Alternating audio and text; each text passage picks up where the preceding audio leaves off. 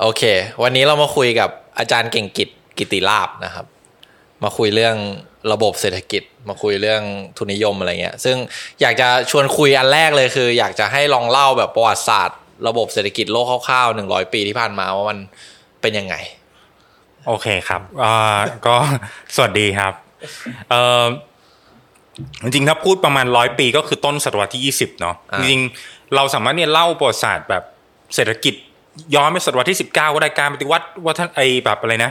เอ่ออุตสาหกรรมอะไรเงี้ยเนาะอืมแต่จริงๆแล้วสิ่งที่เราจะเห็นในช่วงต้นศตวรรษที่ยี่สิบเลย เป็นเหตุการณ์ที่สำคัญมาก ที่เรา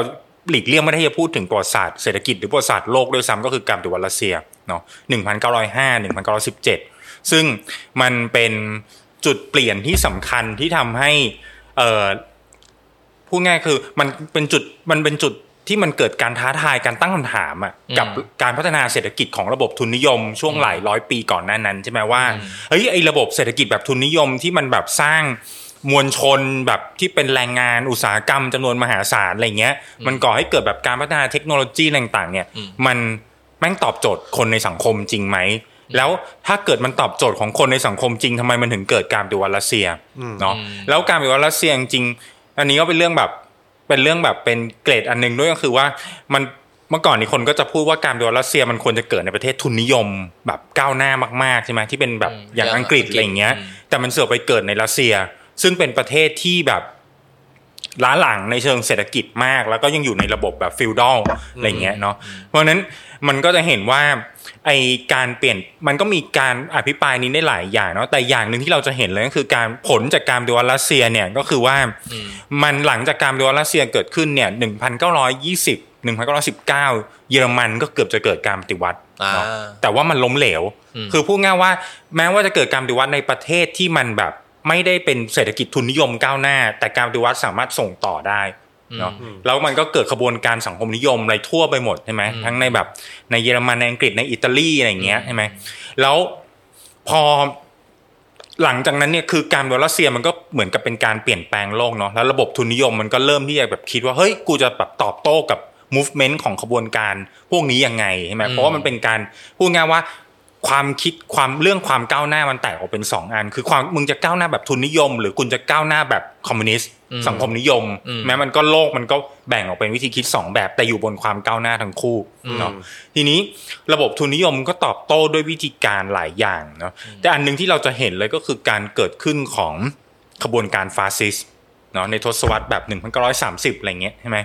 รวมถึงถ้าพูดในแบบระบบทุนนิยมที่ก้าวหน้ามาก ๆ แบบอเมริกาอะไรเงี้ย มันก็เอ่อ พอ 1,929 เราก็จะเห็นแบบฟองสบู่แตกใช่ปะที่แบบไอ้ตลาดหุ้นมันพังอะไรอย่างเงี้ยเนาะแล้วมันก็เกิดการเปลี่ยนแปลงวิธีคิดในเชิงเศรษฐกิจว่าเฮ้ยรัฐเนี่ยไม่สามคือเราไม่สามารถที่จะปล่อยให้แรงงานมันแบบถูกขุดรีดจนกระทั่งแบบชิบหายวายป่วงไปได้แล้วเนาะคือวิธีการที่คุณจะต่อสู้กับขบวนการแรงงานหรือขบวนการแบบ สังคมนิยมก็คือคุณต้องมีอะไรให้คนพวกนี้บ้างเนาะเพราะฉะนั้นระบบทุนนิยมก็ต้องมีการปรับตัวอยู่ตลอด คือเราจะบอกว่านายทุนมันโง่มันไม่จริงนายทุนมันโคตรฉลาดเพราะมันก็มีการปรับตัวทุกยุคทุกสมัยไหมหนึ่งพันเก้าร้อยสามสิบมีการปรับตัวอยู่สามอาจจะสามประเด็น อันที่หนึ่งคือการให้ความสำคัญกับบทบาทของรัฐ รัฐต้องเข้ามามีบทบาททางเศรษฐกิจมากขึ้นเนาะอันที่สองก็คือเอ่อมีการปรับตัวเพื่อเอาระบบสายพานการผลิตเข้ามาใช้ที่มันเป็นระบบ เพราะว่าระบบสายพานการผลิตมันจะเป็นการผลิตที่มีประสิทธิภาพเนาะเข้ามาจัดการเราจะเห็นในหนังแบบ Modern Times ของชาลีแชปปินที่มันล้อเลียนไอ้ระบบสายพานการผลิตใช่ไหมมันก็เป็นแบบคลาสสิกอะไรเงี้ย กับอันที่สามก็คือการออกแบบระบบการจ้างงานที่มันเป็นการจ้างงานแบบเหมือนกับตลอดชีวิตอะอ่าเนาะจ้างจ้างงานถึงจนเกษียณอะไรเงี้ย เวลาคือ เพราะฉะนั้นไอ้วิธีคิดอันเนี้ยมันก็ถูกสร้างขึ้นมาเพื่อสู้กับ ตัวขบวนการฝ่ายซ้าย ขบวนการแรงงานที่เติบโตขึ้น แต่ว่าในขณะเดียวกัน ระบบทุนนิยมเองมันก็ส่งต่อ มันก็มีการพอเข้าเราเราดังนั้นเราจะเห็นว่าหลังจากทศวรรษ 30 เนี่ยระบบทุนนิยมมันฟื้นตัวเนาะภายใต้บทบาทของรัฐ และการที่มันรัฐทำหน้าที่ในการคุ้มครองแรงงานในระดับหนึ่งใช่ไหมเราอาจจะเรียกความคิดว่าเป็นแบบความคิดแบบเคนเซียนนิซึมมาจากแบบความคิดของนักเศรษฐศาสตร์ ที่ชื่อเคนส์อะไรเงี้ยจอห์นเมนาร์ดเคนส์พอหลังจาก1,900หลังจากสงครามโลกครั้งที่สองซึ่งอันนี้มันเป็นประเด็นที่น่าสนใจ เพราะว่าเราจะเห็นว่าพอหลังจากการปฏิวัติรัสเซียเนี่ย มันจะมี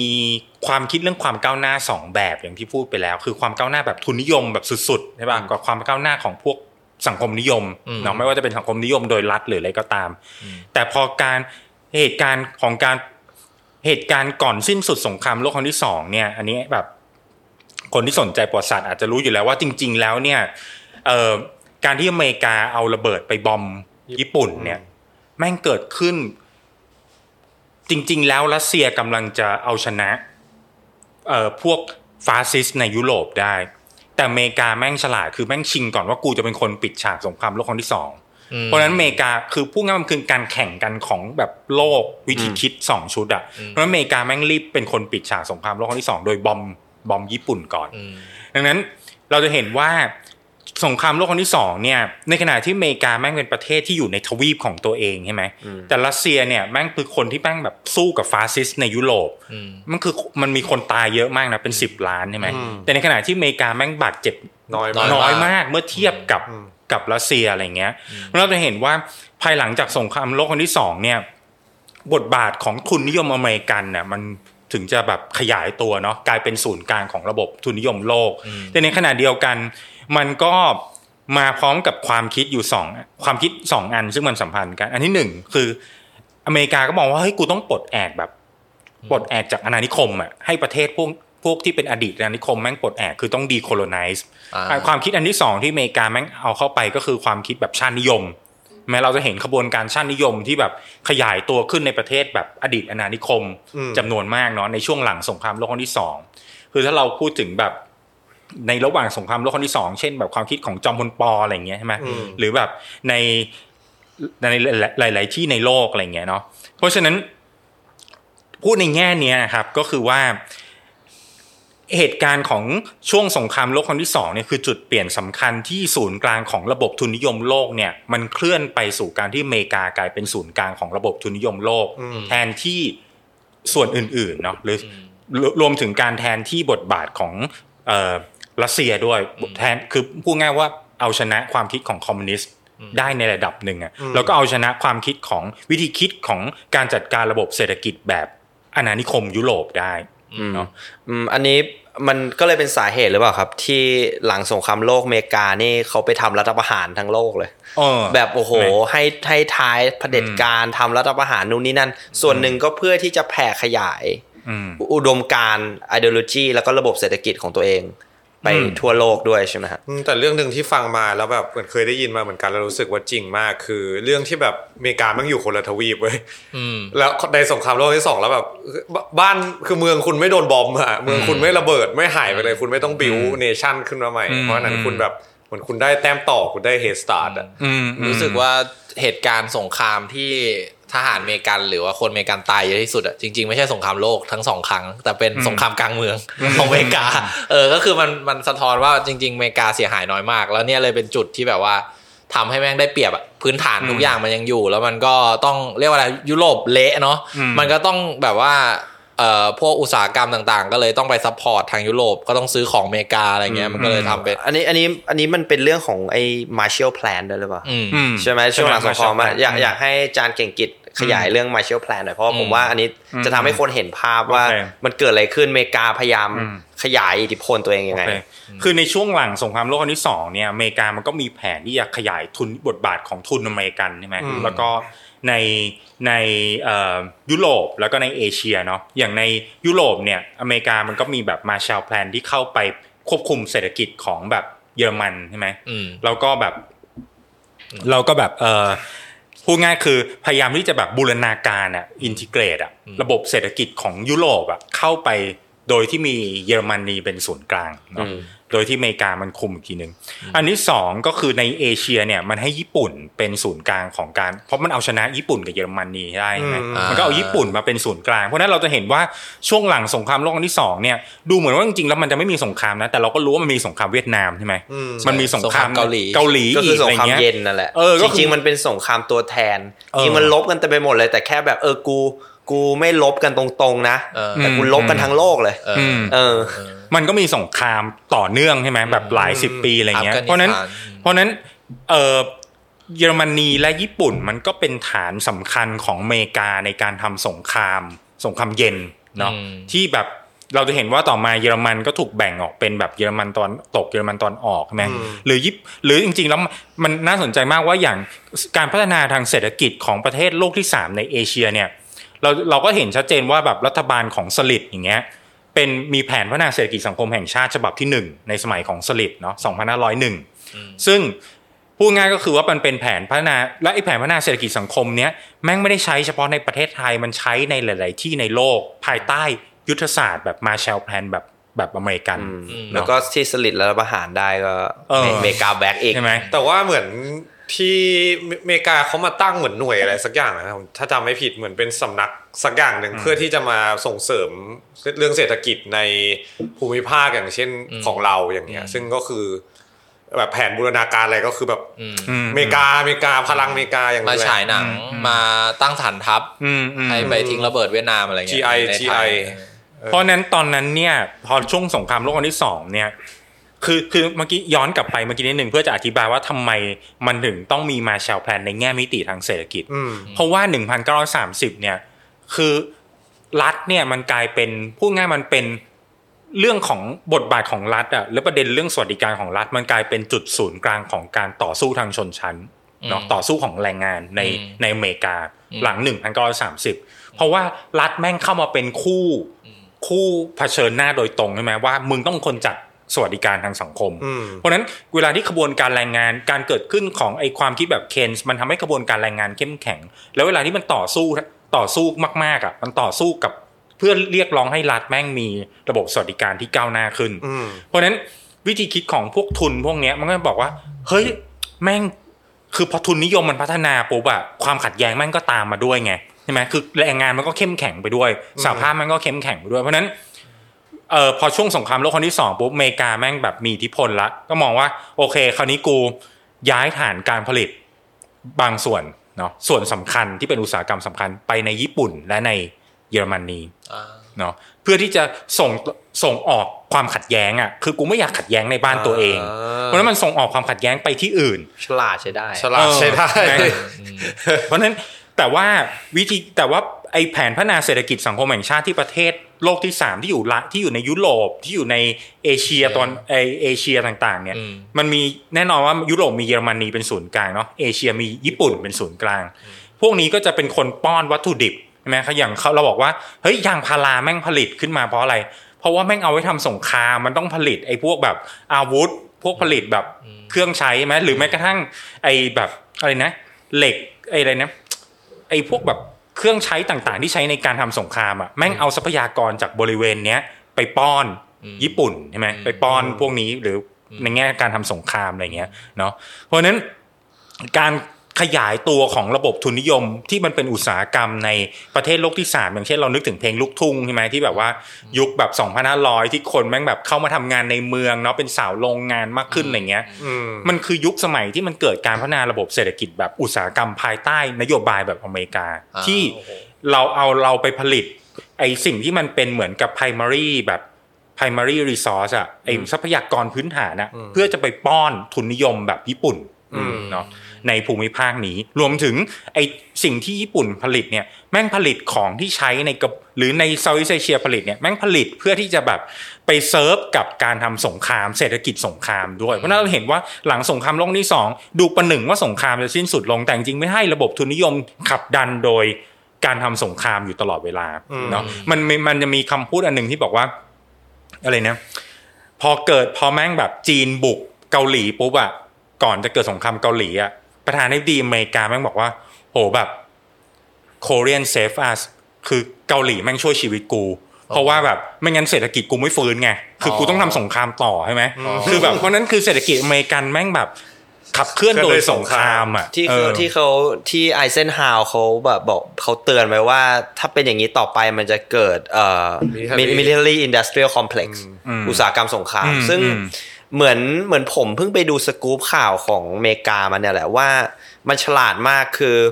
ในบางรัฐเนี่ย มันกระจายไว้หมดหลายรัฐเลยว่า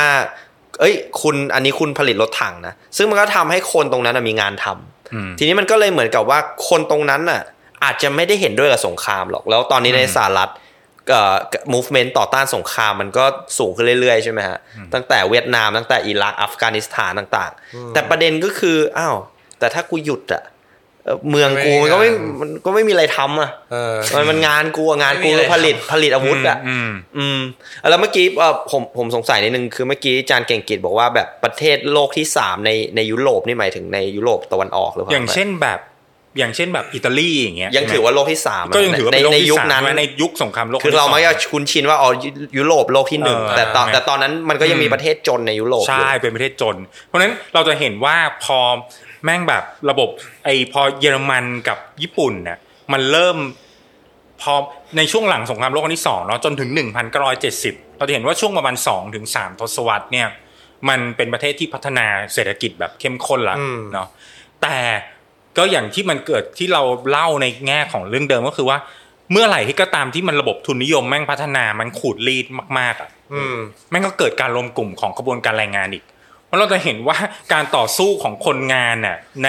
เยอรมันในยุโรปที่มันเป็นแบบพัฒนาเศรษฐกิจมากๆ หรือในญี่ปุ่นน่ะแม่งเพิ่มสูงขึ้นเนาะทุกวันนี้ยังมีพรรคคอมมิวนิสต์ญี่ปุ่นอยู่นะ แต่โอเคมันอาจจะไม่มีบทบาทใช่ไหมอืมเพราะฉะนั้น 1,970 เนี่ย เราก็จะรู้ว่ามันเกิดระบบเอ่อเกิดวิกฤตเศรษฐกิจโลกเนาะรวมถึง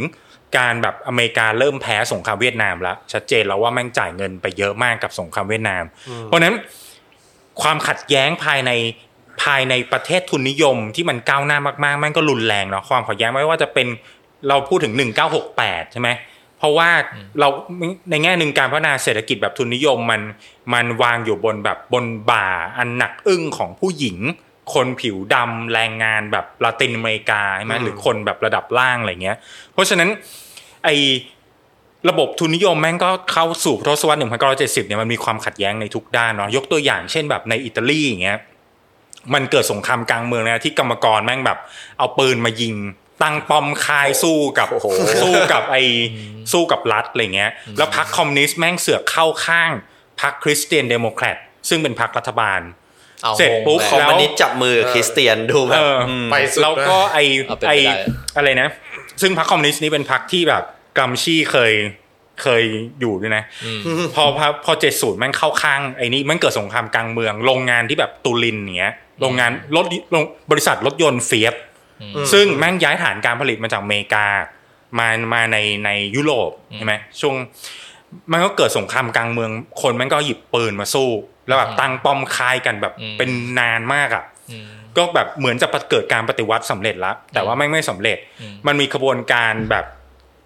ขบวนการเลดวิเกตซึ่งแม่งไปลักพาตัวประธานาประธานาธิบดี นายกรัฐมนตรีของอิตาลี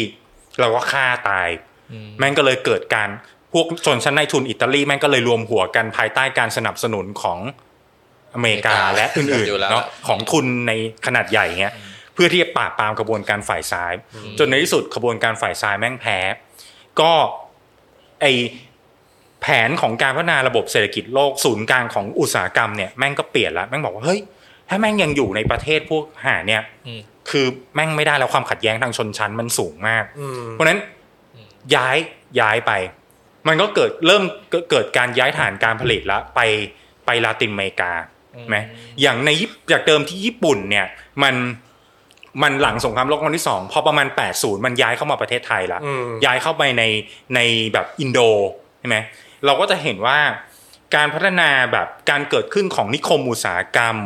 มันก็เกิดขึ้นในทศวรรษ 1980 เนาะจำนวนมากในประเทศไทยอืมเนาะแบบมาตาพุทธอะไรอย่างเงี้ยใช่ไหมอืหนึ่งพันเก้าร้อยแปดสิบมันคือการย้ายมาของทุนญี่ปุ่นเนาะที่เข้ามาในภูมิภาคนี้ ซึ่งเราก็จะเห็นมันมีหลายระลอกตั้งแต่หลังสงครามโลกครั้งที่สองที่เปลี่ยนเอ่อประเทศอย่างประเทศเราเนี่ยให้ไปเป็นประเทศที่แบบเอ่อป้อนวัตถุดิบ พอ 1980 เรากลายเป็นประเทศ ทุนนิยมที่ผลิตอืมคือมีความแบบโยนขี้ไปเออคือคือมันเหมือนเขาเขาว่าคือคือเราอยู่ในประเทศไทยเนี่ย เราก็อาจจะมองแบบอ๋อเราเรามีระบบเศรษฐกิจแบบนี้ แต่ว่าเราเราอาจจะไม่สามารถมองภาพใหญ่ได้ว่า เราเป็นแขนขาหนึ่งอะที่เขาคิดมาให้แล้วอะคือเหมือนว่าตอนแรกอเมริกาเขาก็โยนมาให้ญี่ปุ่นโยนไปให้เยอรมัน เพราะว่าอืมเดี๋ยวมันมีปัญหาอืมแล้วพอ ญี่ปุ่น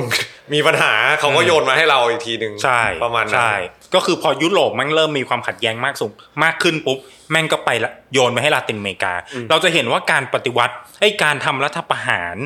เอ่อโค่นล้มประธานาธิบดีไอเยนเดในชิลีอะอ่าใช่ไหมคือหนึ่งพันเก้าร้อยเจ็ดสิบเท่าไหร่เจ็ดสิบสองหรือเจ็ดสิบสามอะไรอย่างเงี้ยอืมแถวๆก็คือ ปี 2516 ใช่ปะคืออเมริกาแม่งสนับสนุนปิโนเช่ให้ทำรัฐประหารอืมอืมเพราะว่ารัฐบาลอาเยนเดแม่งเป็นรัฐบาลฝ่ายซ้าย รัฐบาลที่ชนะการเลือกตั้งด้วยนะเอออไหมเพราะฉะนั้นวิธีการที่มึงจะทำให้พวกเนี้ย มึงยอมรับแบบ ระบบทุนนิยมแบบเต็มตัวได้ก็คือกูต้องแบบปราบปรามฝ่ายซ้ายเนาะเราเห็นว่าอันนี้ก็เกิดขึ้นเหมือนกันในเหตุการณ์แบบเอ่อ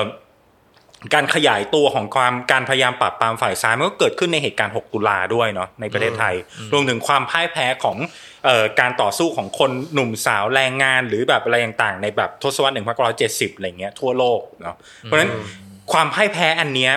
จริง ๆ แล้วมันน่าสนใจนะ เราสามารถอธิบายก็ได้ว่านี่เป็นชัยชนะของระบบทุนนิยมเนาะแต่ในด้านหนึ่งจริงแล้ว การที่ระบบทุนนิยมต้องปราบปรามอย่างรุนแรงโดยใช้ระบอบเผด็จการเนี่ย โดยการทำรัฐประหารรวมถึงในในอินโดนีเซียด้วยเนี่ยซึ่งมันมีพรรคคอมมิวนิสต์หลังสงครามโลกครั้งที่สองจนกระทั่งอเมริกาสนับสนุนให้ซูฮาโตทำรัฐประหารซูการ์โนเนาะคืออ่ากำจัดฝ่ายซ้าย เอาฝ่ายขวาจัดไปฆ่าล้างเผ่าพันธุ์คนอืมจริงจริงๆจริงสามล้านๆจริงๆพล็อตนี้แบบเออผมเคยไปฟังนอมชอมสกี้อืมเขาเลคเชอร์เรื่องเออการปฏิวัติที่โดนโดนให้ท้ายโดยสหรัฐในเอ่อลาตินอเมริกาอเมริกาใต้อะไรเงี้ย แล้วแบบเขาพูดไปเรื่อยๆจนสักพักเขาพูดสลับกันแล้วนักเรียนในห้องเขาก็เตือนว่าอาจารย์อาจารย์อาจารย์พูดสลับเขาบอกอ๋อโทษทีพล็อตมันเหมือนกันหมดเลยคือคืออ่าพอพอมันจะมีคนที่อยู่รัฐบาลเอ่อฝ่ายฝ่ายซ้ายซ้ายขึ้นมาจากการเลือกตั้งเพราะคนรับไม่ได้ คนอยากให้อ่าทรัพยากรมันถูกกระจายอย่างเท่าเทียมขึ้นปึบรัฐประหารจบ ไม่รัฐประหารก็โดนรอบสังหาร มันก็มีอยู่ไม่กี่วิธีอะเพราะฉะนั้นการมันน่าสนใจว่าการผลักดันระบบทุนนิยมแบบสุดขั้วในแต่ละช่วงที่เกิดวิกฤตอะ แม่งไม่ได้ใช้กลไกทางเศรษฐกิจ แม่งใช้กลไกทางการอาหารใช่ปะแม่งใช้ความรุนแรงเขาไม่ได้ทางการใช้เมืองเขาไม่ใช้ตลาดกันเหรอแม้ตลาดมันเป็นเหมือนกับมึงคือในอย่างในลาตินอเมริกาเนี่ยไอ้นาวมิคลายก็จะบอกว่ามันเป็นกระบวนการของการแบบล้างล้มกระดานก่อนอะ คือมึงต้องแบบล้มกระดานไปจุดที่จุดที่เป็นศูนย์ก่อนอะมันถึงจะสร้างระบบทุนนิยมเวอร์ชันใหม่ได้แม้คือนั้นกูต้องกำจัดมันหมดยกตัวอย่างเช่น ในช่วงมันมีคำถามว่าทำไมทุกวันนี้เราพูดถึงความคิดแบบสิทธิมนุษยชนกันเยอะมากใช่ไหมประหนึ่งว่ามันเป็นความเป็นประโยคที่แม่งแบบจริงแท้สมบูรณ์เนาะใครๆก็แบบต้องสนับสนุนสิทธิมนุษยชนอะไรเงี้ย แต่จริงๆแล้วไอไอเดียเรื่อง human rights เนี่ย แม่งถูกเอาเข้าไปในทศวรรษ 1970 โดยอเมริกา โดยเอาเข้าไปในลาตินอเมริกาทำไมต้องเอาคอนเซปต์เรื่อง human rights เข้าไป เพื่อที่จะแทนที่ประเด็นเรื่องชนชั้น ที่มันแพร่หลายอยู่ในลาตินอเมริกา โดยขบวนการฝ่ายซ้าย เพราะฉะนั้นภายหลังจากการที่แม่งอุ้มฆ่า ผู้นำขบวนการฝ่ายซ้าย ผู้นำขบวนการแรงงานในอาร์เจนตินาในชิลีอะไรเงี้ยอเมริกาแม่งก็เอาขบวนเอาองค์กรแบบใหม่อะ ที่เป็นองค์กรสังคมสงเคราะห์คือ NGO เออเข้าไปแทนที่ขบวนการแรงงาน คือแม่งไม่ยอมให้มีขบวนการแรงงานนะภายใต้ระบอบเผด็จการอ่าคือมีสิเอ้ยต้องทำตามสิทธิมนุษยชนนะแต่กูเออไม่ต้องเออกูไม่ต้องกูแต่ว่าแม่งก็ฆ่เอา concept เรื่อง human rights ก็ไปไงว่าแต่ human rights ของแม่งเป็น humanitarianism ใช่ไหมเออคือการสังคมสงเคราะห์อะการแบบมนุษยธรรมอะไรเงี้ยอ่าเพราะฉะนั้นเราจะเห็นว่า human rights ทุกวันเนี้ยแม่งเป็นคนละ concept กับไอ concept แบบ the rights of man ในการปฏิวัติฝรั่งเศส เพราะ the rights of man ก็คือมนุษย์ทุกคนน่ะต้องแม่งเข้ามีมีความเสมอภาคมีสิทธิใช่ไหมแต่ไอ human rights ทุกวันเนี้ยเราจะพูดถึงสิทธิของคนที่เป็น victim คนที่ด้อยโอกาสคนชายขอบ ซึ่งไอ concept เนี้ยแม่งคือมันมันแบบทำลายจุดสำคัญของความเปลี่ยนแปลงอืมอันเนี้ยอันนี้อันนี้ผมก็ก็เพิ่งรู้คือคือผมก็คิดว่า concept ของสิทธิมนุษยชนมันมันเหมือนเดิมมาตลอด แต่ว่านั่นแหละมันคืออันนี้เขาก็เหมือนแบบได้สองต่อเลยนะ คือแบบรู้สึกว่าข้อหนึ่งคือเขาเหมือนแบบโอเค มึงมีปัญหาเนี่ยกูจะเอาปัญหาใหม่มาให้มึงเครียดกัน แล้วว่าปัญหาที่จริงปัญหาจริงๆเนี่ยก็ก็ปล่อยไว้แล้วอีกอย่างก็คือแบบมันเหมือนมันเป็นการทำให้แบบรู้สึกถือว่ากะมันพอแล้วที่เราจะสงเคราะห์เขา ในความไม่เท่าเทียมเนี่ยอืมหมายถึงว่าเราไม่จำเป็นต้องทำให้ใครเท่ากัน ถ้าเกิดเราสงเคราะห์เขามากพอ ใช่ใช่มันจะมีเออมันจะมีมันจะมีตรรกะของเอ่อพวกเศรษฐีพันล้าน billionaire ในในปัจจุบันด้วยแล้วจริงๆก็เป็นอืมมานานก็คือ เอ้ย ฉันก็แค่ตั้งแบบ global initiative ขึ้นมาอืมตั้งองค์กรการกุศลขึ้นมา แต่ว่าจริง ๆอะหลายครั้งต้องกลับไปตั้งคำถามว่าที่ประเทศเอ่อโลกที่สามหรืออะไรแบบเนี้ยที่ที่เขายังแบบเป็นอย่างนี้อยู่อะก็ ก็เพราะก็เพราะมึงก็เพราะมึงก็เพราะมึงอะแหละเออเออแล้วแล้วคือแล้วคือมึงก็แบบเออแค่บอกว่าเขาเรียกว่าคล้ายๆฟอกภาพลักษณ์ตัวเองก็ได้ด้วยด้วยการบอกว่าโอเค แต่กูช่วยมึงแล้วนะอืมมึงว่ามึงว่าเจฟนี่มันมีมูลนิธิป่ะแบบบริจาคช่วยคนอะไรเงี้ยเจฟเจฟเจฟไม่แน่ใจแต่บิลเกตส์บิลเกตส์อย่างเงี้ยเขาก็เยอะอยู่ แต่ก็คือแบบคือ คนหนึ่งคนมันไม่สามารถทำเงินได้เยอะขนาดนั้น ถ้าไม่ใช้แรงงานคนอื่น เสมอแล้วถ้ามันเป็นแบบนั้น แล้วถ้าเกิดมึงไม่ใช้แรงงานในประเทศตัวเอง ก็แปลว่ามึงต้องใช้แรงงานในประเทศคนอื่นคนอื่นอืมเออ มันก็เลยแบบเออคนพวกนี้ก็เลยเป็นคนที่แบบรับรับทุกข์ไปเศร้าแต่ว่าเวลาที่เราพูดถึงการย้ายฐานการผลิตเนาะการส่งอันอนี้อกคือประมาณปีช่วง70แต่ ในในทุกๆช่วงอ๋อนะการพูดถึงการย้ายฐานการผลิตการส่งกูพูดง่ายๆใช้ว่าการส่งออกความขัดแย้งไปที่อื่นนะคือกูไม่อยากให้มาขัดแย้งที่บ้านกู แต่ไม่ได้หมายความว่าประเทศทุนนิยม ผู้ส่งออกความขัดแย้งเนี่ย จะไม่มีความขัดแย้งนะ เพราะยังไงก็ตามแม่งต้องมีการผลิต ใช่ปะเราพูดแต่พูดตอนแรกมาพูดประหนึ่งว่าเฮ้ยแม่งไม่มีการผลิตแล้วแม่งส่งแรงงาน ส่งไปให้ที่อื่นผลิต แต่จริงๆไม่ใช่ มันก็ผลิตแต่มันผลิตในรูปแบบอื่น ผลิตสินค้าประเภทอื่นอ่าผมผมเช่นเข้าผมเข้าใจว่าในประเทศโลกที่หนึ่งปัจจุบันเนี่ย เทรนด์คือเขาจะ shift จากการผลิตแบบโรงงานอุตสาหกรรมไปเป็นภาคบริการมากขึ้นเลยอืมอืมผลิตบริการอืมหรือผลิตอืมอย่างอเมริกาก็จะผลิตเทคโนโลยีผลิตแพลตฟอร์มอืมใหม่ๆ อะไรขึ้นอืมขึ้นมาใช่ไหมฮะใช่จะเป็นลักษณะนั้น ซึ่งมันก็จะใช้ระบบการผลิตที่มันมีความยืดหยุ่นมากขึ้นเนาะการระบบการจ้างงานที่มันยืดหยุ่นมากขึ้น แต่ในขณะที่เราบอกว่าเฮ้ยระทุนทุกวันนี้ระบบทุนนิยมแม่งจ้างงานยืดหยุ่น แต่เราดูนะแบบในประเทศไทยเนี่ย แรงงานแม่งทำงานเหมือนทาสเลยนะใช่ปะคือแบบทำงานหนักมากๆอะไรเงี้ยแรงงานข้ามชาติอะไรเงี้ย เพราะฉะนั้นเวลาที่เราพูดถึงแบบระบบทุนเศรษฐกิจของระบบทุนนิยมโลกอะมันไม่ได้มีรูปแบบเดียว แน่นอนว่ามันเกิดจากการขับเคลื่อนของลอจิกของระบบทุนนิยมอันเดียวกัน แต่มันแบ่งระดับมันซอยอ่าย่อยมันสร้างหลายรูปแบบพร้อม ๆ กันในเวลาเดียวกันอืมมีมีคำถามว่า เอ่ออันนี้เข้าไปเอ่ออันต่อไปด้วยคือธรรมชาติของทุนนิยมมันเป็นยังไงใช่ไหมแต่อยากจะถามเมื่อกี้ว่าแบบว่า แรงงานข้ามชาติหรืออะไรอย่างเงี้ย ที่บอกว่าทำงานเหมือนทาสจริงๆเขาก็ได้เงินเนี่ย อันนี้เป็นอืมอืมอืมยิงคำถามเข้าใจแทนแบบว่า เอออมอืมเขาก็ได้เงินนะแล้วก็ไม่มีใครบังคับ คุณก็ยอมทำเองนี่อันนี้เราจะโอเคเราตอบอธิบายเขายังไงดีคือจริงๆมันมันเราอยากอยากจะอยากจะพูดเรื่องนี้แบบ โดยอ้อมแต่จริง ๆ เป็นการตอบโดยตรงอืมคือหลาย ตลอดหลายปีเนี้ยเราพูดกันเรื่องแบบการบูรณาการทางเศรษฐกิจเนาะความเป็นภูมิภาคอาเซียนหาอะไรก็ตามใช่ไหมหรือแบบสักยี่สิบปีสิบกว่าปีที่แล้วเราจะฮิตมากเลยแบบ เรียนรัฐศาสตร์ทุกคนก็จะพูดแบบว่าเออการเกิดขึ้นของอาเซียนเนาะภาษีเป็นศูนย์ FTA ที่อะไรก็ตามใช่ไหมคือการเคลื่อนย้ายของแรงงานอย่างเป็นอิสระการเคลื่อนย้ายของทุน แบบแล้วก็แบบงดเว้นการเสียภาษี ของทุนใช่ไหมหรือรัฐเข้าไป support เช่น BOI อะไรเงี้ยไอ้ Board of Investment อะไรเงี้ยใช่ไหมเพื่อที่จะทำให้นายทุนข้ามชาติไม่ต้องเสียภาษีอืมไม่ต้องจ่ายภาษี แต่เราพูดกันประหนึ่งว่ามันเกิด free trade ใช่ไหมระบบทุนนิยมแม่งแบบทำให้เราเกิดแบบเสรีมาก ๆเลย แต่ในขณะเดียวกันแม่งแบบน่าสนใจมากคือ แรงงานแม่งถูกจำกัดโดย โดยเขาเรียกไง พรมแดนของรัฐที่เข้มข้นอย่างถึงที่สุดเลยอะ ใช่ปะและไอ้พรมแดนของรัฐอันเนี้ยในขณะเดียวกัน เราพูดว่ามันมีพรมแดนของรัฐแม่งเป็นสิ่งศักดิ์สิทธิ์มากๆ แต่ในขณะเดียวกัน กูก็ให้พวกมึงข้ามมานะแต่ให้กูให้พวกมึงข้ามมาในฐานะที่เป็นพลเมืองชั้นสามเงี้ยอืมใช่ไหมเพราะฉะนั้นไออันนี้เราจะเห็นว่าในขณะที่เราพูดถึงการแบบไม่มีกำแพงภาษีใช่ไหมไม่มีการพรมแดน โดยแบบภายใต้ความคิดเรื่องฟรีเทรดแต่เราแม่งไม่เคยพูดถึงเรื่องการที่เรามี การข้ามไปมาของผู้คนเนี่ยอย่างเสรีเนาะและเราไม่เคยพูดถึงเรื่องว่าเฮ้ยถ้าอาเซียนแม่งจะบูรณาการทางเศรษฐกิจอะค่าแรงแม่งควรจะเป็นยังไงอืมเนาะแต่เพราะฉะนั้นไอ้ระบบทุนนิยมทุกวันนี้ในแง่ของภูมิภาคอะไรพวกนี้มันดำรงอยู่ได้อะบนวิธีคิดที่ตัว borders หรือตัวอันไอ้พรมแดนอะมันเข้มแข็งมากๆ แต่มันเข้มแข็งศักดิ์สิทธิ์มากๆ เพื่อที่จะทำให้ เอ่อคนที่ข้ามพรมแดนมา แม่งมีราคาถูกที่สุด ได้รับการคุ้มครองน้อยที่เอสุอด ไม่ผมไม่เคยคิดแบบนี้เลย แต่มันจริงมาก อืม ใช่ ซึ่งซึ่งถ้ามันถูกขนาดนั้นมันถามว่าแล้วมันเป็นประโยชน์ต่อใคร ไม่ใช่ไม่ใช่ต่อแรงงานแน่นอน ไม่ใช่ต่อเราเลยแต่น่าจะเป็นต่อทุน คือทุนเคลื่อนย้ายได้ดีไม่พอใช่ไหมเอ่อแรงงานยังถูกถูกลงอีกทำให้เป็นอย่างนี้ ให้ถูกให้ราคาถูกอืม ถูกกฎอะไรเงี้ย เพื่อที่ทุนนอกจากจะเคลื่อนย้ายได้ดีแล้วก็ยังได้แรงงานราคาถูกอีก โอ้สบายเพราะฉะนั้นถ้าเราลองจินตนาการว่าถ้าแบบในอาเซียนสมมติในอาเซียนสิบประเทศอะแม่งค่าแรงขั้นต่ำเท่ากันหมดอะมันจะเป็นยังไง เออไหมคือเราแม่งพูดถึงการไม่มีกำแพงภาษี แต่เราไม่เคยพูดว่าค่าแรงขั้นต่ำค่าแรงอะอืมค่าแรงในมาตรฐานที่แรงงานควรจะได้ในอาเซียนแม่งควรจะเป็นมาตรฐานเดียวกันอืมใช่ปะเพื่อบูรณาการทางเศรษฐกิจอ่าแต่ไม่ให้หลักการของแม่งไม่ใช่ตรงนั้น พวกแม่งทำสิ่งบูรณาการทางเศรษฐกิจ เพื่อที่จะทำให้มันมีแบบหลายระดับชั้นให้มากที่สุด เพราะว่าเพราะว่าถ้าเกิดว่าค่าแรงขั้นต่ำมันมันเท่ากัน มันก็ไม่สามารถเอ่อไปขูดรีดคนที่ใช่พร้อมที่จะ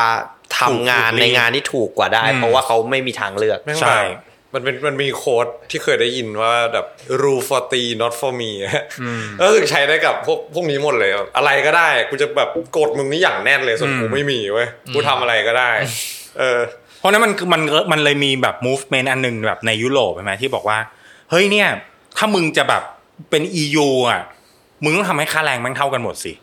แล้วทุกคนแม่งสามารถข้ามไปทำงานที่ไหนก็ได้โดยได้ค่าแรงเท่ากัน คือดังนั้นถึงจะเรียกว่าแฟร์ขึ้นจริงๆใช่ไหมอืแต่ว่าคือวันนั้นในด้านหนึ่งเราแต่ว่าย้อนกลับมาที่ปรากฏการณ์หนึ่งเนาะประมาณแบบสิบ10กว่า20ปีที่แล้ว เมื่อก่อนนี้เวลาที่ไปเดินขบวนการไปเดินขบวนในแบบวันเมเดย์อะอืมมันก็จะมีสาภาพแรงงานที่แบบอะยกตัวอย่าง เช่นแบบสาภาพแรงงานการไฟฟ้าอะไรเงี้ย ซึ่งนำเมื่อก่อนนำโดยแบบสมศักดิ์โกไสยสุขเนาะซึ่งเป็นแบบโคตรเหลืองอะเป็นพันธมิตรแม่งก็จะถือธงมาบอกว่า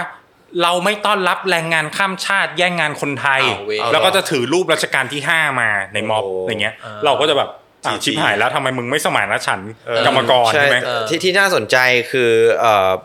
แรงงานในสแกนขบวนการแรงงานในสแกนดิเนเวียเนี่ยวิธีคิดต่างกันมากอืมคือแทนที่เขาจะกีดกันแบบเนี้ยอืมเขารู้ไงว่าคนพวกเนี้ยถูกกด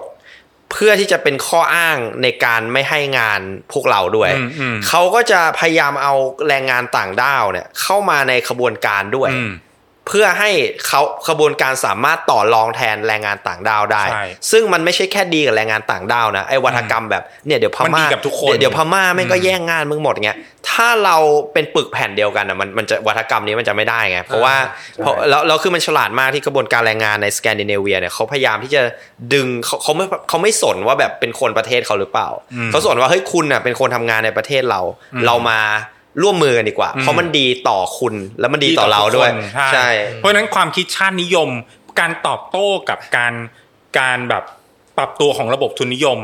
การตอบโต้ของขบวนการแรงงานเนี่ยมันมีหลายแบบเนาะอย่างที่แบบเห็นว่าแบบอืมมันมีความคิดแบบ internationalism ก็ได้ใช่ไหมสมานฉันท์แบบอืมเฮ้ยผลผลประโยชน์แม่งไม่มีพรมแดนอะอืมของแรงงานแม่งไม่มีพรมแดน กับ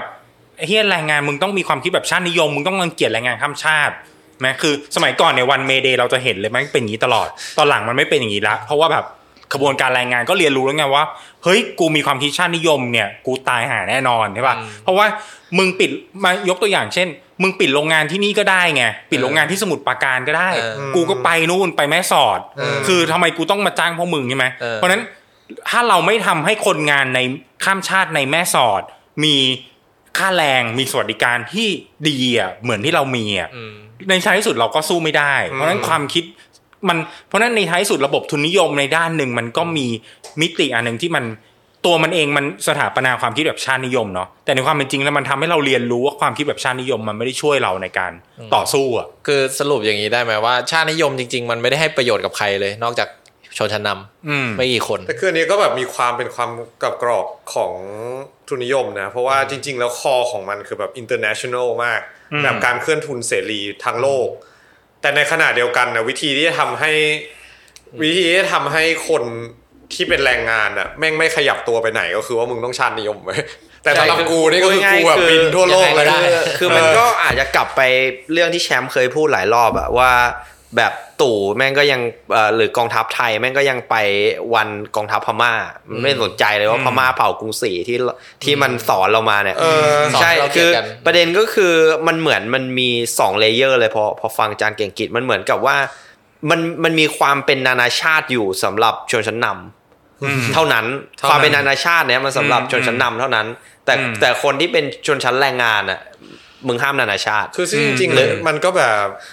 divide and conquer แบบอืมเขาเขาแค่ต้องทำให้เราเกลียดกันไว้ก่อน แล้วเขาจะได้สบายอืมตราบใดที่เราเป็นปึกเป็นแผ่นกันได้ทั่วโลกเมื่อไหร่เขามันก็จะแบบเขาก็หนึ่งเปอร์เซ็นต์ไงอืมแต่ว่านั่นแหละเขาเก่งมากเรื่องเนี้ยเก่งจริงอืมเพราะฉะนั้นในความคิดเรื่องแบบ globalization จริงๆแม่งก็เป็น อันนี้ก็เคยแบบโพสต์เรื่องนี้เหมือนกันว่า เอาเขาจริงอะ คือถ้าเราถามฝ่ายขวาฝ่ายนีโอลิเบร l ในอเมริกา แม่งไม่เรียกว่านีโอลิเบร l นะแม้ตอนมีดราม่าเรื่องนีโอลิเบร l ว่าแบบชัดชาติเป็นนีโอลิเบร l ไหมอะไรเงี้ยแม่งบอกว่าเฮ้ยมึงไปถามคนที่เป็นนีโอลิเบร l แม่งไม่บอกว่าตัวเองเป็นนีโอลิเบร l แม่งบอกว่าตัวเองเป็นพวกแบบ globalize ใช่ไหม global citizen เออเป็นพเอวกอแบบแต่แต่ global แต่อันเนี้ยในในมาถึงเอ่อคำว่า neo liberal หรือเสรีนิยมใหม่เมื่อเมื่อกี้อธิบายอาจจะต้องกลับไปเท้าความเรื่องเลแกนกับแตชเชอร์ ว่าวิธีคิดมันเปลี่ยนไปยังไงจากก่อนหน้าเนี้ยแล้วก็อธิบายเพิ่มเติมเรื่องคำนี้ด้วย neoliberal อืมกับเสรีนิยมใหม่มันคืออะไร อืม คือจริง ๆ มันน่าสนใจนะว่า เราคิดว่า neo liberal เนี่ย แม่งถูกใช้ในอเมริกาและอังกฤษใช่ไหมอืมในยุคของแบบ Thatcher Reagan ใช่ไหมแต่จริงๆแล้วแม่งถูกใช้ที่แรกในลาตินอเมริกาอืมแม่งเขาบอกว่าลาตินอเมริกาเนี่ยแม่งเป็นเหมือนกับ เขาเรียกไง ห้องทดลองของ neo liberal อะ คือแม่งถูกทใช้ดลองครั้ก่อนแล้วค่อยเอามาใช้ที่เออกับถูกตัว มันถูกใช้ครั้งแรกในชิลีอ๋อไหมหลังจากที่แบบไอไอเยนเด Allende โดนปิโนเช่ทำรัฐประหารโดยอเมริกาอ๋อแม่งก็ส่งฟรีดมิลตันฟรีดแมนไปไปที่ไอพวกชิคาโกทั้งหลายแม่งไปที่แบบชิลีเพื่อไปเป็นแบบที่ปรึกษาอ๋อการพัฒนาเศรษฐกิจอ่าอันนี้อันนี้คุณจะขยายความนิดนึงคุณคือเรื่องนี้มิมากมิลมิลตันฟรีดแมนเนี่ยเป็นเป็นนักคิด ชาวอเมริกันที่เชื่อในวิธีคิดแบบทุนนิยมสุดขั้วคือรัฐบาลห้ามเสือกอะไรเลยแม้แต่นิดเดียวอืมรัฐบาลห้ามแทรกแซงในตลาดเลยแม้แต่นิดเดียวทุกอย่างต้องให้ตลาดตัดสินใจเองอืมซึ่งอันนี้อันนี้แค่แค่จะเสริมเพื่อแต่ให้แต่ว่ามึงเพิ่งรัฐประหารไปเมื่อกี้เออใช่ไหมเขาเรียกว่าอะไรฮะแก๊งชิคาโกสกูลเขาคิดว่า Chicago School เออมันเป็นแบบแก๊งเนี้ยแก๊งนี้ก็คือเป็นสายแบบนักเศรษฐศาสตร์ที่แบบอืมอืมเอ่อทุนนิยมสุดขั้วแม่งพวกนี้มันก็แบบ ถูกส่งเข้าไปอะ เพื่อไปเป็นแบบ adviser ไปเออไปเป็นที่ปรึกษาให้กับรัฐบาลเผด็จการขวาจัดในในลาตินอเมริกา ในขณะที่แม่งแบบ pro ความคิดเรื่อง human rights แม่งก็อุ้มฆ่าขบวนการแรงงาน ในขณะที่แม่งทำลายสหภาพแรงงาน แม่งก็สนับสนุนขบวนการ NGO ที่ทำงานสังคมสงเคราะห์ในขณะที่แม่งแบบ pro free trade แบบ market อะไรอย่างเงี้ยใช่ปะแม่งก็สนับสนุนรัฐบาลเผด็จการ คือแบบมันเป็นอะไรที่แบบน่าสนใจมาก ซึ่งพอเราจะเห็นว่าเรแกนกับแทชเชอร์นี่คือทศวรรษ1980เนาะครับแต่เราจะเห็นแต่พอย้อนกลับไปดูว่าเฮ้ยแม่งเกิดอะไรขึ้นในลาตินอเมริกาแม่งคือทศวรรษ1970อ่าเมื่อกี้เมื่อกี้อาจารย์เก่งกิจก็เลยพูดว่า70แต่ ผมอะชอบจำว่า 80 ก็เป็นเพราะอย่างนี้นี่เองคือเพราะว่ามันเป็นไปทดลองมาก่อน แล้วก็มีอีกตัวเลขหนึ่งที่ผมจำได้คือมันน่ะมันเหลือเชื่อมาก อันนี้ไม่ไม่แน่ใจว่าอัปตัวเลขอัปเดตหรือยัง แต่เขาบอกว่าในในเผด็จการของโลกทั้งหมดอะอเมริกา support ประมาณแบบ 83เปอร์เซ็นต์เออแต่ไม่แปลกใจนะเออคือแต่เดี๋ยว คือมันมันส่งมันออกเสรีภาพไม่แล้วมันมันดูมันดูตลกมากที่ที่มันเหมือนคนอเมริกาถ้าเป็นประชาธิปไตยในบ้านเมืองเขาเองอะเขาอืมเขาอินมาก ซึ่งก็ไม่ได้บอกเป็นเรื่องที่ไม่ดีนะคนเราควรจะอินกับประชาธิปไตย อย่างอย่างล่าสุดที่ทรัมป์มันกะจะทำรัฐประหารอะอืมอืมที่มันไปบุกไอ้ Capitol Building อะไรเงี้ยคนก็อินกันมาก ซึ่งซึ่งก็ถูกแล้วที่ที่มึงอิน เพราะว่า มึงควรจะรักษาประชาธิปไตยไว้ แต่ว่าช่วยคิดนอกแบบพรมแดนตัวเองได้ปะเพราะว่าแบบมึงแบบตัวทำลายประชาธิปไตยเลย เออ คืออย่างชิลีอย่างเงี้ยที่จริงไอ้งานที่เราเพิ่งทำอะเพิ่งอ่านมา คือเขาไปทำเหมืองทองแดงเพราะเหมือนชิลีมีทองแดงเยอะแล้วสมัยอลังเดเขาแบบเขา nationalize ก็คือทำให้เหลืองทองแดงเป็นของรัฐ แล้วก็มีบอกเลยว่าเออราคาห้ามเกินเท่าไหร่แต่ว่าลูกจ้างต้องได้เงินเท่าไหร่ก็คือเหมือนเป็นรัฐวิหารเศรษฐกิจที่ดีอันหนึ่งอะไรเงี้ย แล้วก็คืออเมริกามันพยายามจะเอาบริษัทของตัวเองชื่อ พูดได้ป่าวะมันเก่าแล้วแต่มันยังมีอยู่พูดไม่ได้แล้วกันก็ในบริษัทเหมืองทองแดงอันหนึ่งที่ใหญ่มากอะก็คือแบบเออจะเข้าไปแทรกแซงกับคือแทบจะแบบจะทำให้เป็นโมโนโปลีเลยของตัวเองอืมให้ได้ตอนนั้นนะเออแบบเหมือนเขาพยายามจะ implement ว่าแบบไม่ให้คนชิลีส่งออกทองแดงของตัวเองด้วยอืมมีต้องผ่านกูคนเดียวเท่านั้นนะเอ้ยแต่ว่ามันเสรีเหรอวะเสรีอย่างงี้ยเสรีเสรีเสรีมันตลาดเสรียังไงเสรีวะสำหรับกูเออเพราะฉะนั้นไอ ไอถ้าพูดในแง่นี้เวลาเราพูดว่า neo liberal เราต้องบอกว่ามันเริ่มต้นที่ลาตินอเมริกาอืมเนาะทีนี้อาจจะให้อาจารย์เก่งกิจนิยามในคำเนี่ย คือ จะพูดยังไงดี คืออะถ้าถ้าพูดแบบบางมันก็จะมีหลายนิยามเนาะถ้าเราถามคนที่เป็น neo liberal เขาจะบอกว่าไม่ใช่มันคือกระบวนการของ globalization ใช่ไหมโลกาภิวัตน์ที่โลกแม่งเชื่อมต่ออะไรกันอะไรเงี้ยเนาะการสื่อสารที่อะไรก็ตามแบบเศรษฐกิจเชื่อมต่อไม่มีพรมแดนอะไรก็ว่าไปเหมือนที่เรา ท่องแบบอาเซียนอะไรเงี้ยใช่ไหมแต่ว่า neo liberal จริงๆอะมันคือ ถ้านิยามแบบที่มันแบบสกบแคบที่สุดนะมันคือกระบวนการที่ระบบทุนนิยมแม่งปรับตัวเพื่อที่จะแก้วิกฤตของตัวเอง ผ่านการใช้รัฐบาล ผ่านการสนุนสนับสนุนรัฐบาลประเด็จการเพื่อเซิร์ฟกับทุนที่มันแบบผูกขาดขนาดใหญ่อะเนาะภายใต้อุดมการแบบแบบ ตลาดเสรีเนาะซึ่งเราจะเห็นว่ารูปธรรมยกตัวอย่างเช่น ยกตัวอย่างเลยนะอันนี้เป็นเป็นข้อเท็จจริงแบบพูดถึงชื่อได้ ภายหลังจากการทำรัฐประหารปี 2534 คือ neoliberal เข้ามาในไทยในยุคพลเอกเปรม เออเนาะแล้วเราจะเห็นว่า neoliberal เข้ามาในไทยยุคพลเอกเปรมเราก็ทุกคนจะรู้จักแบบ66 ทับ 23 ใช่ไหมอ่าคือการที่แบบว่าแม่งสู้กับคอมมิวนิสต์เออคือเพราะฉะนั้น neoliberal แม่งเข้ามาภายหลังจากความพ่ายแพ้ของกระบวนการฝ่ายซ้ายทั้งนั้น ไม่ว่าคุณจะใช้นโยบายแบบสันติภาพหรือคุณจะปราบปรามอะไรก็ตามมันคือกระบวนการปราบปรามฝ่ายซ้ายเนาะแต่สิ่งที่เราจะเห็นในยุคแรกของการเข้ามาของนีโอลิเบรอลเนี่ยการในพอพอ นีโอลิเบรอลเข้ามาในยุคแรกคือยุคของพลเอกเปรมคือการที่อเมริกาให้ญี่ปุ่นย้ายฐานการผลิตเข้ามาในอาเซียนเนาะผ่านการเปิดเอ่อนิคมอุตสาหกรรมใช่ไหมแล้วก็มี BOI ก็คือแบบ Board of Investment ที่แบบทำให้มึงไม่ต้องจ่ายภาษีที่อะไรเลย เวลาที่มึงมาลงทุนในประเทศกู support มึงทุกอย่างอะไรเงี้ยเนาะเปิดนิคมอุตสาหกรรมเอาแรงงานเข้ามาป้อนให้กับทุนญี่ปุ่นอะไรเงี้ยที่เข้ามาดังที่เราจะเห็นได้ว่าเฮ้ยในภาคตะวันออกแม่งมีแบบโรงงานผลิตรถยนต์ใช่ปะ แบบเนี่ยคือแม่งเข้ามาในทศวรรษ 80 ใช่ไหมหลังจากญี่ปุ่นย้ายฐานการผลิต รวมถึงพอทศวรรษ 90 เราจะเห็นว่าในประเทศไทยเกิดรัฐประหารปี 2534 คือปี 1991อืมเอ่อภายหลังจากการทำรัฐประหาร รัฐบาลมันมีรัฐบาลชั่วคราวขึ้นมาคือรัฐบาลของอานันต์ปัญญาชุน สิ่งที่รัฐบาลอานันต์ทำแรก ๆ เลย คือเราไม่รู้ว่าทุกคนจำได้ไหมว่า ตอนเกิดรัฐประหารปี 34 เนี่ย คนมีคนถูกอุ้มฆ่าเพราะออกมาต้านรัฐประหาร คือคุณธนงโพอ่านอืมเป็นแกนนำของสหภาพแรงงาน เป็นนักสหภาพแรงงาน ที่ออกมาต่อต้านไอ้นี่แล้วก็ถูกอุ้มฆ่าเนาะคือพูดง่ายๆขบวนการแรงงานตอนนั้นน่ะมันเข้มแข็งมาก สิ่งที่อานันต์ทำแรก ๆ เลยหลังจากที่เป็นรัฐบาลจากคณะรัฐประหารคือ การออกกฎหมายแรงงานฉบับใหม่ ที่แยกแรงงานภาครัฐ แรงงานรัฐวิสาหกิจกับแรงงานเอกชนออกจากกันคนละ คนละกฎหมายทำให้พวกเขาไม่สามารถรวมกลุ่มต่อรองผลประโยชน์เดียวกันได้ อันที่สองคือการ financialize การ financialize คือทำให้เปิดให้ทุน นั่นคือปี2534นะทำให้ทุนเอ่อปล่อยเสรีทางการเงินเนาะสิ่งที่อนันต์ทำต่อคือการ privatize กิจการของรัฐจำนวนหนึ่งทำให้เป็นของเอกชนเออทำให้เป็นของเอกชน เพราะน่าจะเห็นว่าการขึ้นมาของรัฐบาลเผด็จการเนี้ยมันเป็นส่วนสำคัญมากเลยนะที่ทำให้การเปิดเสรีทางเศรษฐกิจ การแปรรูปกิจการของรัฐให้เป็นเอกชน คือพูดง่ายทำให้ระบบสวัสดิการกลายเป็นสินค้าเนี่ยแม่งเกิดขึ้นภายในยุคนั้น แล้วก็กระบวนการของการเปิดเสรีทางการเงิน การปราบปรามสหภาพแรงงาน มันเป็นสิ่งที่มาพร้อมกัน เพราะฉะนั้น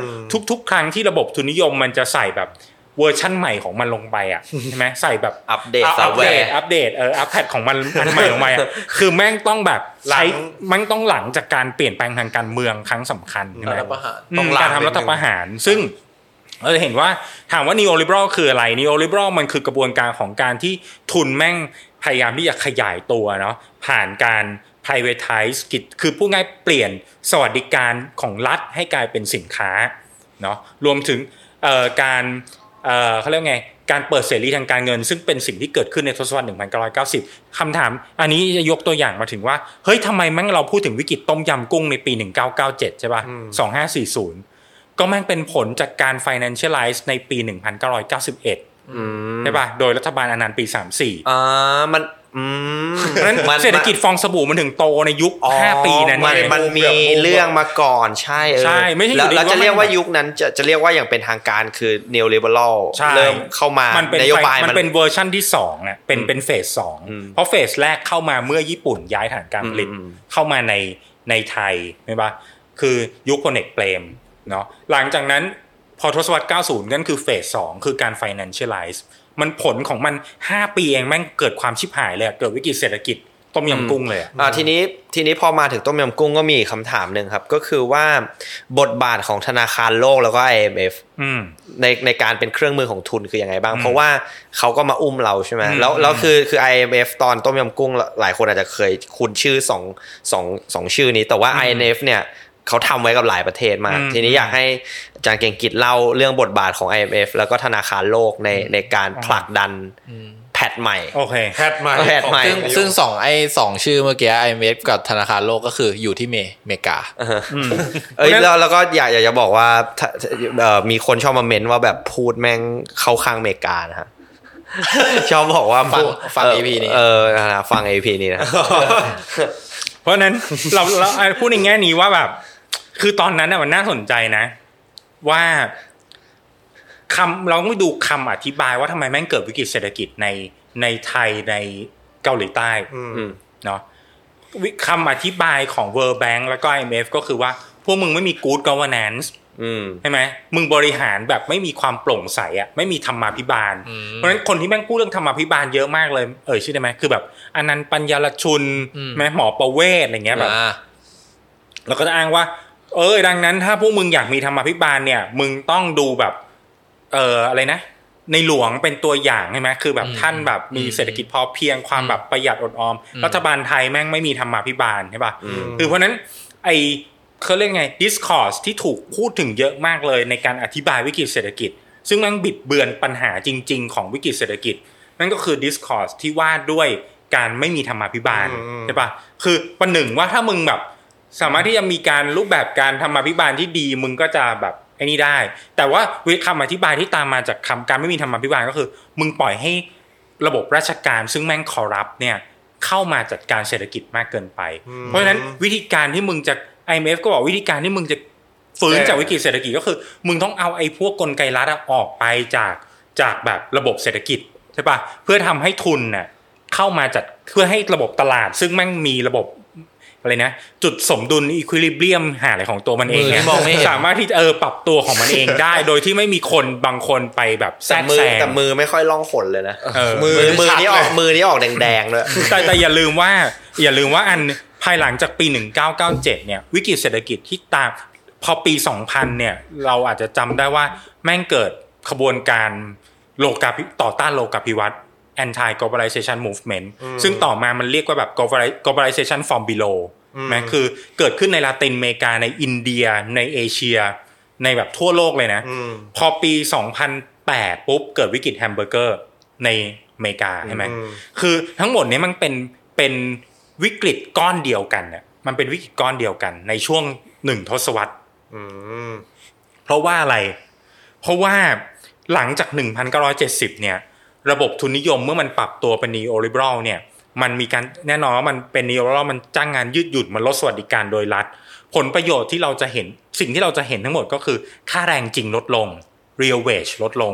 คำว่า real wage คืออะไร ถ้าพูดแบบสั้นที่สุดก็คือ ความสามารถเงินในกระเป๋าที่มีเท่าเดิมแล้วมึงจ่ายซื้อของได้เท่าไหร่ อันนี้พูดแบบหยาบสุดเนาะสมมุติว่าแบบเมื่อก่อนนี้ยาคูขวดละสองบาท แต่ว่ามึงมีเงินในกระเป๋า8,000บาทอะแต่มึงซื้อยาคูจากขวดละสองบาทเป็นขวดละห้าบาทอืม คือเห็นปะลดลดลงไปใช่แบบใช่มหาศาลใช่ไหมเพราะฉะนั้นคือ neoliberal กระบวนการของการปรับตัวเป็น neoliberal ของทุนนิยมโลกในทศวรรษ 70 เนี่ย มันคือกระบวนการที่ทำให้ real wage ลดลง คือพูดง่ายๆว่าเราทำงานหนักใช่ไหม แต่ว่าเงินแม่งเข้ากับไอ้กำลังมูลค่าซื้อแม่งเข้ากระเป๋าอืมในทุนเยอะขึ้นเรื่อยๆ เป็นเท่าตัว สิ่งที่ตามมาคืออะไร สิ่งที่ตามมาคืออ้าวเฮียแรงงานแม่งก็ต้องกินเหมือนเดิมอะ ถูกปะแล้วมึงจะทำไง มึงแบบ ของมึงรายได้มึงลดลงอะอืมนั่นคือสาเหตุที่ทศวรรษเจ็ดทศวรรษเก้าศูนย์เนี่ยระบบทุนนิยมแม่งปรับตัวมันคือ financialize เพราะว่าเมื่อ real wage ลดลง แต่ผลิตได้มากขึ้น มันมีไอ้เมื่อเราได้กำไรเมื่อสมมติเราเป็นนายทุนเราได้กำไรมากขึ้นใช่ไหม เราได้กำไรมากขึ้นเราไม่เอาเงินไปฝากแบงค์นะ เราต้องเอาเงินไปแบบลงทุนต่อใช่ไหมเพราะเราคิดว่าแบบไอ้เฮียแบบขายดีกูต้องลงทุนอะไรอย่างงี้ใช่ปะเพราะฉะนั้นเราก็จะแบบ invest invest ไปเรื่อยๆ เงินเราก็จะไม่เก็บ เพราะฉะนั้นเราอินในขณะที่เรา invest มากกับมหาศาลเนี่ยแต่ค่าแรงลดลงนะลองจินตนาการว่าอ่าค่าแรงลดลง เพราะฉะนั้นความสามารถในการซื้อลดลง แต่สินค้าที่มึงผลิตเพิ่มขึ้นมากขึ้นเออถูกว่าเพิ่มขึ้นมหาศาลเลย มันเกิดปรากฏการณ์วิกฤตเศรษฐกิจที่เราเรียกที่มันตามมากับวิกฤตเศรษฐกิจอันนี้ว่า over production กับ under consumption over production คือแม่งผลิตล้นเกิน under consumption คือความสามารถในการบริโภคแม่งต่ำกว่าอืมต่ำกว่าความต้องการจริงใช่ครับเพราะฉะนั้นไอ้แกลบอันเนี้ยมันแก้ไขยังไงเมื่อมึงผลิตสินค้าเยอะมากเลยอะมันก็เกิดวิกฤตต่อเนื่องใช่ไหมตั้งแต่ 70 80แม่งก็เกิดวิกฤตแล้ว แม่งก็ชิบหายแล้วทำไงระบบทุนนิยมแม่งอเมริกาแม่งก็คิดว่าเออเฮ้ยไม่ได้กูต้อง financialize ก็คือการทำให้มึงอะสามารถที่จะเอาบ้านไปจำนองได้โอ้โอ้ใช่ปะเพื่อให้มึงมีเงินบริโภคที่เขาบอกว่าเศรษฐกิจรันด้วยหนี่ใช่ไหมก็คืออย่างเงี้ยแหละก็เป็นแบบคือเศรษฐกิจหนี้เพราะเพราะว่าเพราะว่าคือจริง ๆ เศรษฐกิจที่ดีคนไม่ควรมีหนี้ถูกไหมแต่ว่าใช่ตอนเนี้ยเศรษฐกิจที่ดีคือคนต้องมีหนี้เพราะว่าถ้าไม่มีหนี้เศรษฐกิจมันรันไม่ได้เงินมันไม่หมุนอืมเพราะนั้นคือรถเราก็จะเข้าไฟแนนซ์วนอยู่ตลอดใช่ไหมพอเราใกล้ๆผ่อนหมดปุ๊บแม่งบอกเฮ้ยมึงต่อไหมวะเกี่ยวกูไอ้นี่ต่อ หรือดอกเบี้ยราคาการพิมีเศษบัตรเครดิตเงี้ยใช่ป่ะคือแม่งแบบรันด้วยนี่การบัตรเครดิตทุกคนมีบัตรเครดิตอะใช่ป่ะหรือแบบเราจะเห็นว่าแถวบ้านแถวบ้านผมเงี้ยแบบอยู่ห่างจากเมืองตั้งสามสิบห้ากิโลแต่แม่งมีแบบอะไรนะ เงินติดล้อ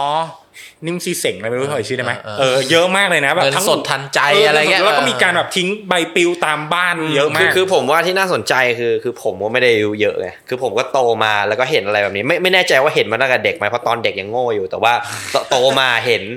ก็ก็เลยก็เลยคิดว่ามันก็คงมีมาตลอดแหละอืมแต่จริงๆมันก็เป็นนวัตกรรมใหม่ของทุนมันนิยคือมหนึ่งพันเก้าร้อยเก้าสิบอืมใช่ไหมก็ก็คืคืออเราเกิดมาดิช่วงเรามันเกิคืดอกระบวนการที่มันระบบทุนนิยมแม่งแบบ ก็กูไม่อยากจะให้พวกมึงมีรายได้เพิ่มขึ้นน่ะแต่กูแต่เพราะฉะนั้นกูทำวิธีก็คือกูทำให้มึงมีเข้าสู่ระบบเศรษฐกิจที่มีใช้เครดิตอืมเนอะซึ่งใช้เครดิตส่วนหนึ่งแม่งคือเห็นเป็นแพทเทิร์นจริง ๆ นะว่าเออเพิ่งเพิ่งเคยคิดในมุมนี้ว่าจริง ๆ ระบบหนี้ที่จริง ๆ ก็คือ รู้รู้รู้รู้สึกว่ามันเป็นของที่ปกติมานานมากแล้วอะคือมันก็เป็น financial instrument อืมอันหนึ่งอืมอืมซึ่งมันก็เหมือนกับตอนที่ subprime mortgage อืมอันเนี้ยก็เป็น financial instrument อันหนึ่งอืมแล้วแบบเออมันพังมันพังเพราะเพราะพวกมึงซับพรามมอร์เกจนี่มันแบบเอาจริงถ้าไปดูจริงๆ คือมันไม่น่าเกิดขึ้นได้อะคือมัน ไปมันไปเอาไอการจำนองบ้านของคนอเมริกันอะอืมมาทำเป็นเอ่อ Bundle สินนะสินทรัพย์ในการเทรดได้ในการใช่ซื้อขายได้ แล้วคือสุดท้ายที่มันบึ้มเพราะว่ามันพยายามจะทำให้เกิดไอวงจรการขายไอไอไอ้ไอสินทรัพย์เนี้ยต่อไป จนกระทั่งมันละเลยเลยว่าไอคนน่ะมันมันจ่ายมันไม่มีมอร์เกจปัญญาได้ไหมใช่แต่แล้วพอที่มันรู้สึกว่าที่มันพังจริง ๆ เข้าใจว่านะอันนี้เข้าใจว่านะ investment bank ที่เป็นคนทำอะแม่งซื้อของตัวเองคืนไว้ยเพราะแม่งอยากรวย มันเหมือนว่าแบบมันเป็นคนผลิตอันนี้ขึ้นมา แล้วแบบมันขายไปแล้วแต่แบบโลภไงอืม ก็เลยกูซื้อซื้อคืนมาเพจะราะได้ว่าทำถามกำว่าไรราคามันจะขึ้นแล้วเหมือนแบบไม่มีใครเอาแล้วอะระเบิดมาดิแล้วก็บึ้มแตกเลย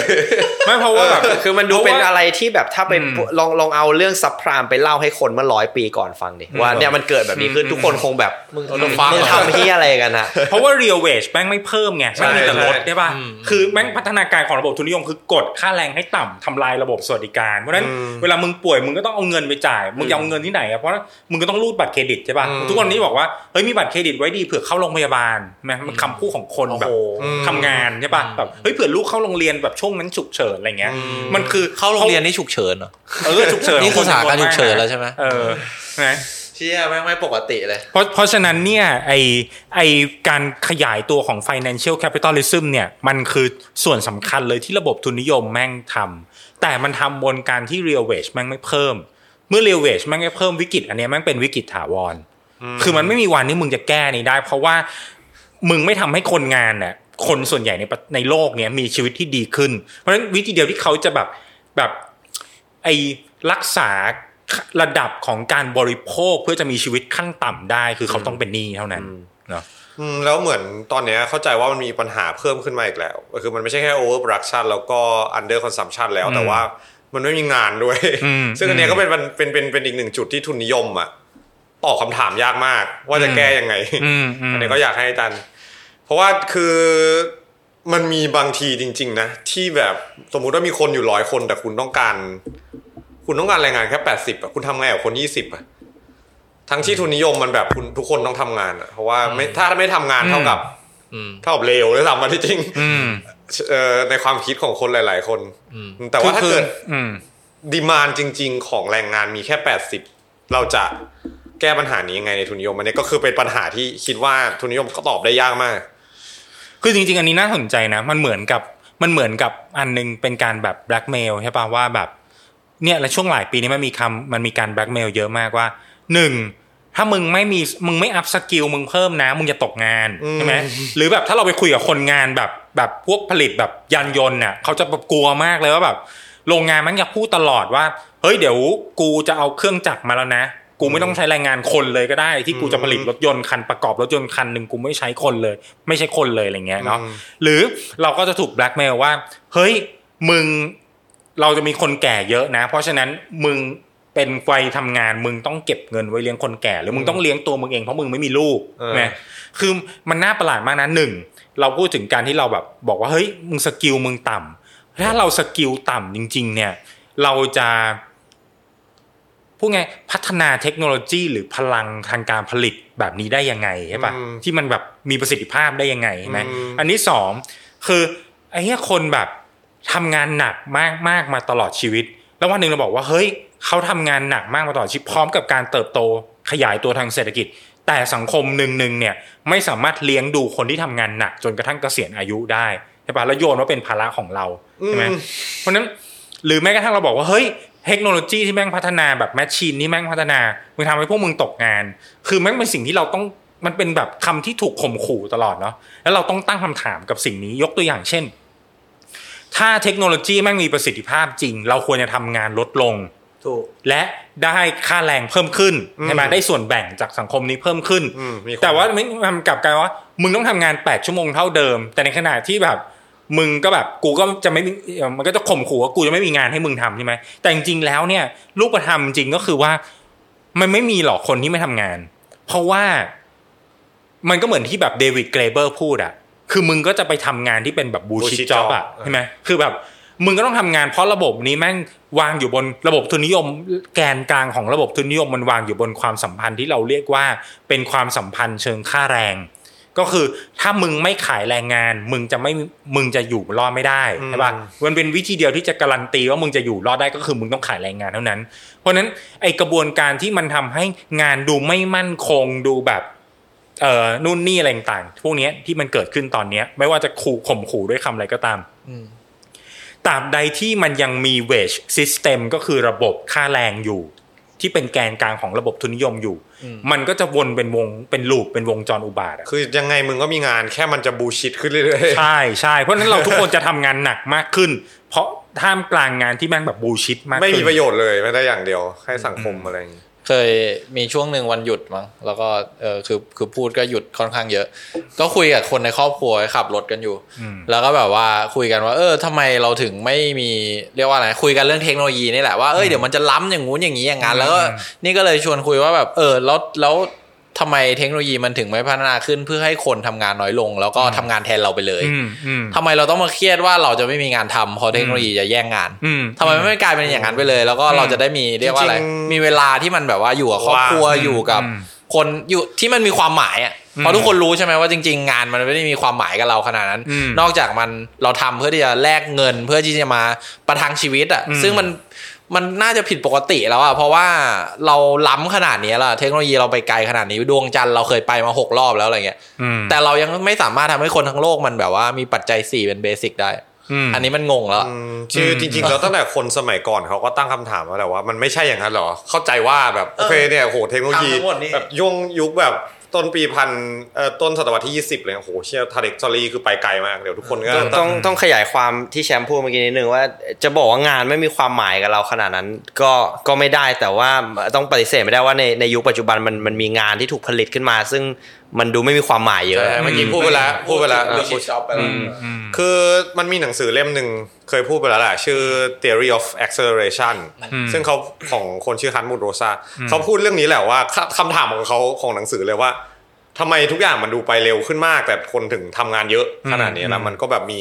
ปัจจัยหลายอย่างซึ่งซึ่งอันนั้นก็คือทุนนิยมมาแหละมันมันมันไม่ยอมมันไม่ปล่อยแน่นอน เพราะว่าถ้าเกิดปล่อยเมื่อไหร่ใครจะซื้อของกูอะไรเงี้ยอืมอืม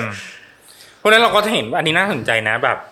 อย่างเราจะพูดว่าแบบชีวิตของเราแม่งแบบ accelerate มากขึ้นใช่ไหมอย่างโลซ่าเขาก็จะบอกว่าไอ้นิยามของ accelerate ก็คือภายในเวลาเท่าเดิมอะมึงทำกิจกรรมเยอะมากอืมอืมที่ถี่มากเมื่อก่อนนี้เราอาจจะทำกิจกรรมไม่กี่อย่างใช่ไหมตอนนี้เราทำกิจกรรมที่แบบ intense มากขึ้นเรื่อยๆใช่ปะแต่แบบ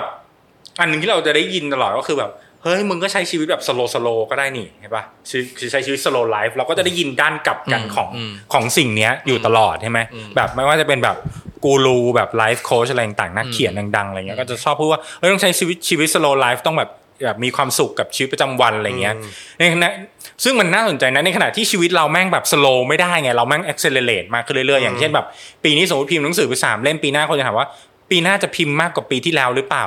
คือแบบที่ชีวิตมันก็เริ่มกดดันใช่ป่ะหรือแบบปีหน้าเราจะแบบมีแบบผลผลิตอะไรมากขึ้นอะไรเงี้ยคือมันถูกชี้วัดด้วยสิ่งนี้ตลอดเนาะเพราะฉะนั้นไอ้คำว่า slow life เนี่ยในด้านกับคือมันมันก็เหมือนอุดมการณ์จำนวนมากเช่น แบบเศรษฐกิจพอเพียง หรืออุดมการณ์ว่าด้วยความขยันเราจะรวยใช่ไหมหรือแบบอะไรต่างๆแม่งเป็นอุดมการณ์ที่หรือแม้กระทั่งชาตินิยมอะแม่งเป็นสิ่งที่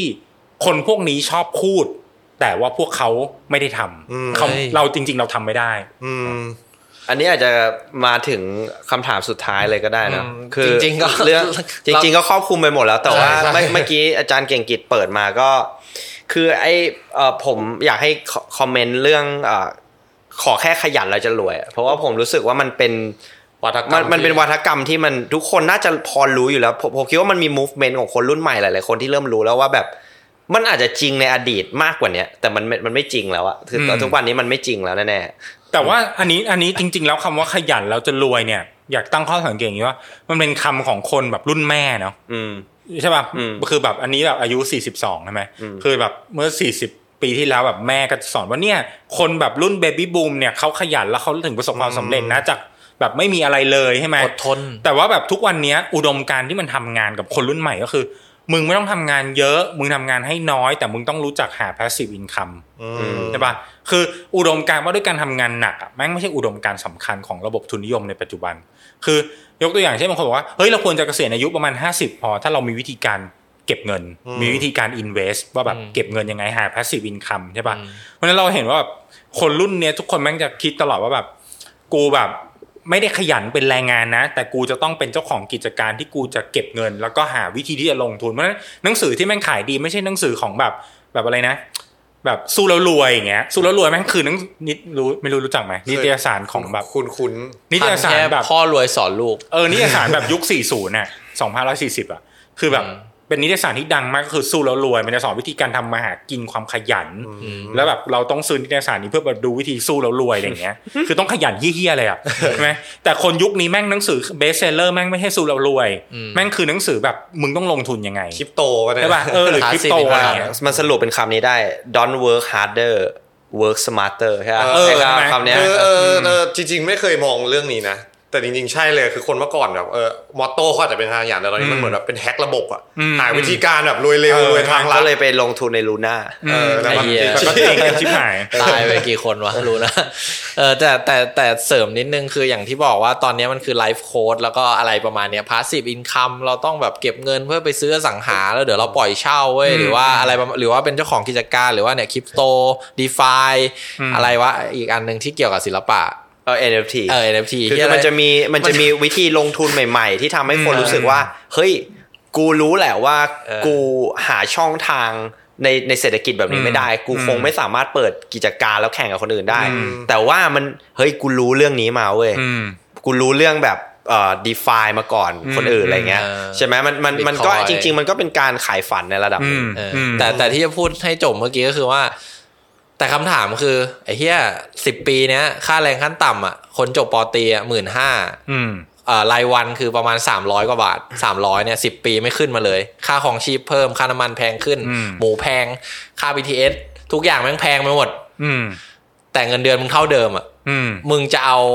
หาอะไรเหลือไปจัดการทางการเงินหมายถึงไปจัดการเงินของตัวเองอืมมึงไม่มีเงินเหลือให้จัดการไว้ใช่คือมึงไม่มีเงินเหลือให้ซื้อบิตคอยหรือซื้ออะไรที่มึงแบบเรียนรู้กันอะนี่แต่นี่ก็นี่คือซึ่งรู้สึกว่าเนี่ยเป็นอาการขั้นปลายอันหนึ่งของทุนนิยมเหมือนกันนะ เพราะว่านี่คุณขูดคุณรีดมันจะหมดตัวเขาแล้วนะเขาทำงานอืมแปดอืมชั่วโมงสิบชั่วโมงสิบสองชั่วโมงเขายังแค่พออยู่ได้อะอืมถ้ามันจะไปต่อเนี่ยก็ไม่รู้จะแก้กันยังไงนะอืมนี่อ๋อมื่เราวานมีเรามีวิธีอยู่มีบัตรเครดิตไงอ๋อแต่เดี๋ยวเราเรารูดกดเงินสดมาแล้วไปลงทุนได้อก็ยู่บึ้มภายในสองคือคือเมื่อวานนี้เพิ่งจะดูแบบว่าอะไรวะมีมีสำนักข่าวหนึ่งเขาลงข่าวว่าแบบอะไรนะผู้หญิงคนหนึ่งรายได้เดือนละหมื่นบาท แต่เก็บเงินได้หนึ่งล้านบาท แล้วก็เป็นแบบตัวอย่างคนก็แบบตื่นเต้นกันใหญ่เลยใช่ไหมคือแบบเราคิดว่าโห นี่คือเป็นมนุษย์ตัวอย่างของสังคมทุนนิยมในปัจจุบันเนี่ยคืออมึงยอมมึงมึงไม่ต้องต่อสู้เรื่องว่ามึงจะมีสวัสดิการที่ดีขึ้น มึงไม่ต้องต่อสู้เรื่องรายได้นะมึงยอมรับสภาพค่าแรงอันนี้ไป